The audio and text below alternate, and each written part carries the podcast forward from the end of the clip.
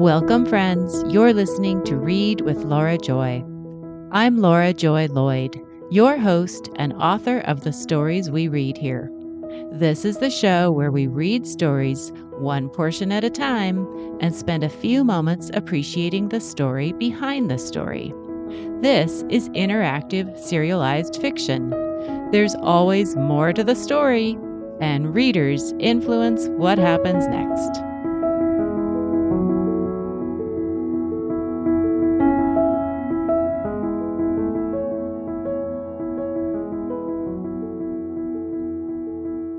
Today we'll be reading from the Wren Island series, Part 1, Scene 11. When we last visited Wren Island, Amelia had taken a fall and was trying not to holler at her bossy sister. We'll spend about four minutes reading this scene. Then stick around to hear the story behind the story. Here we go.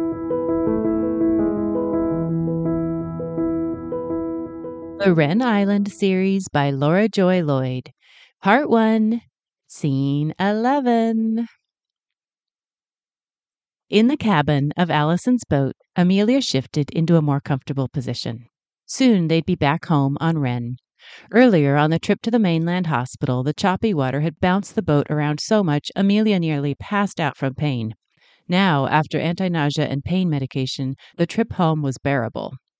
Amelia touched the ice pack at her side and pictured the radiographs she'd seen.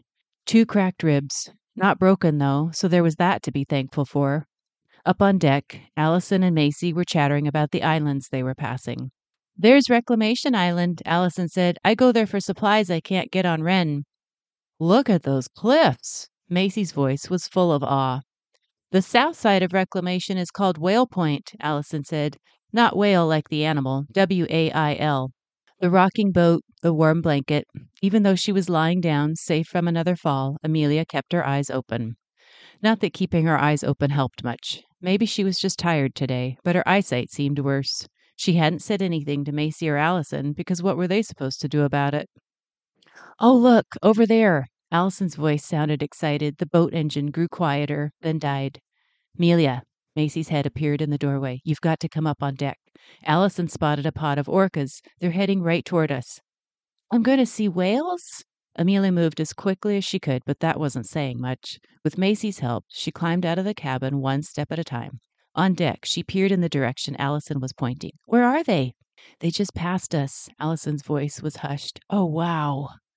Amelia scanned the blurry water and listened to the sound of waves rhythmically meeting the side of the boat.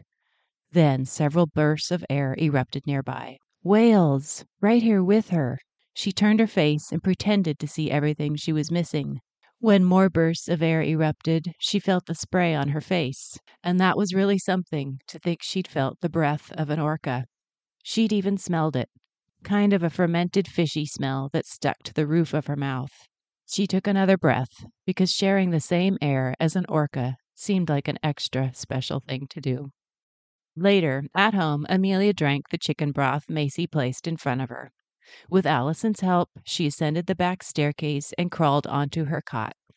Then, alone in the dark, snuggled under the blankets, she put her imagination to good use. Allison's bright yellow cruiser gliding over a glossy surface, water so clear you could see all the way down to the bouldered seafloor. Porpoises waving hello as they bobbed past. One porpoise squeaked, Good afternoon, Amelia. Then the orcas arrived, with crisp black and white markings, shiny skin, and elegant dorsal fins. When the orcas dove deep, Amelia could still see them all those fathoms below, and since this was imaginary, she got in the water with them. When they all swirled to the surface to breathe, she was close enough to touch an orca. But she didn't because she wanted all orcas, even the ones in her imagination, to stay wild and free. Then she climbed into Allison's bright yellow boat and drank hot chocolate with marshmallows as much as she wanted because imaginary cocoa was nutritious, until she was back in her bed in a fairy tale castle where a dog's cold, wet nose was bumping her hand. And when Louise drifted off with a heavy sigh, Amelia did too.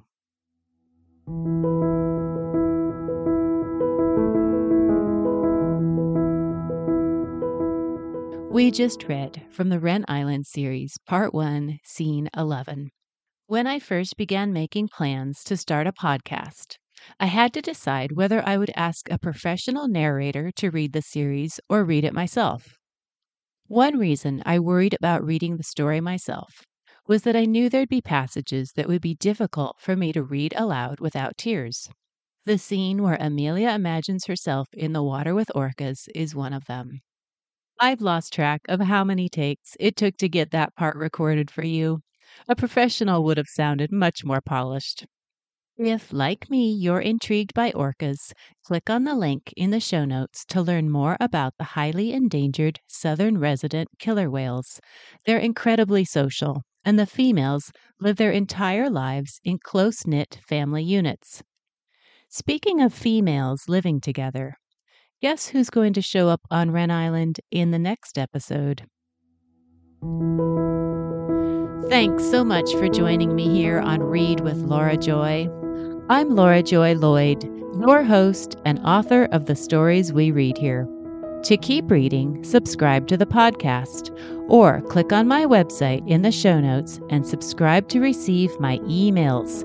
You'll be included in a bunch of fun stuff like real time, behind the scenes peeks at the developing story, invitations to influence what happens next, and you'll be right there with me in those special moments when real life inspires a story.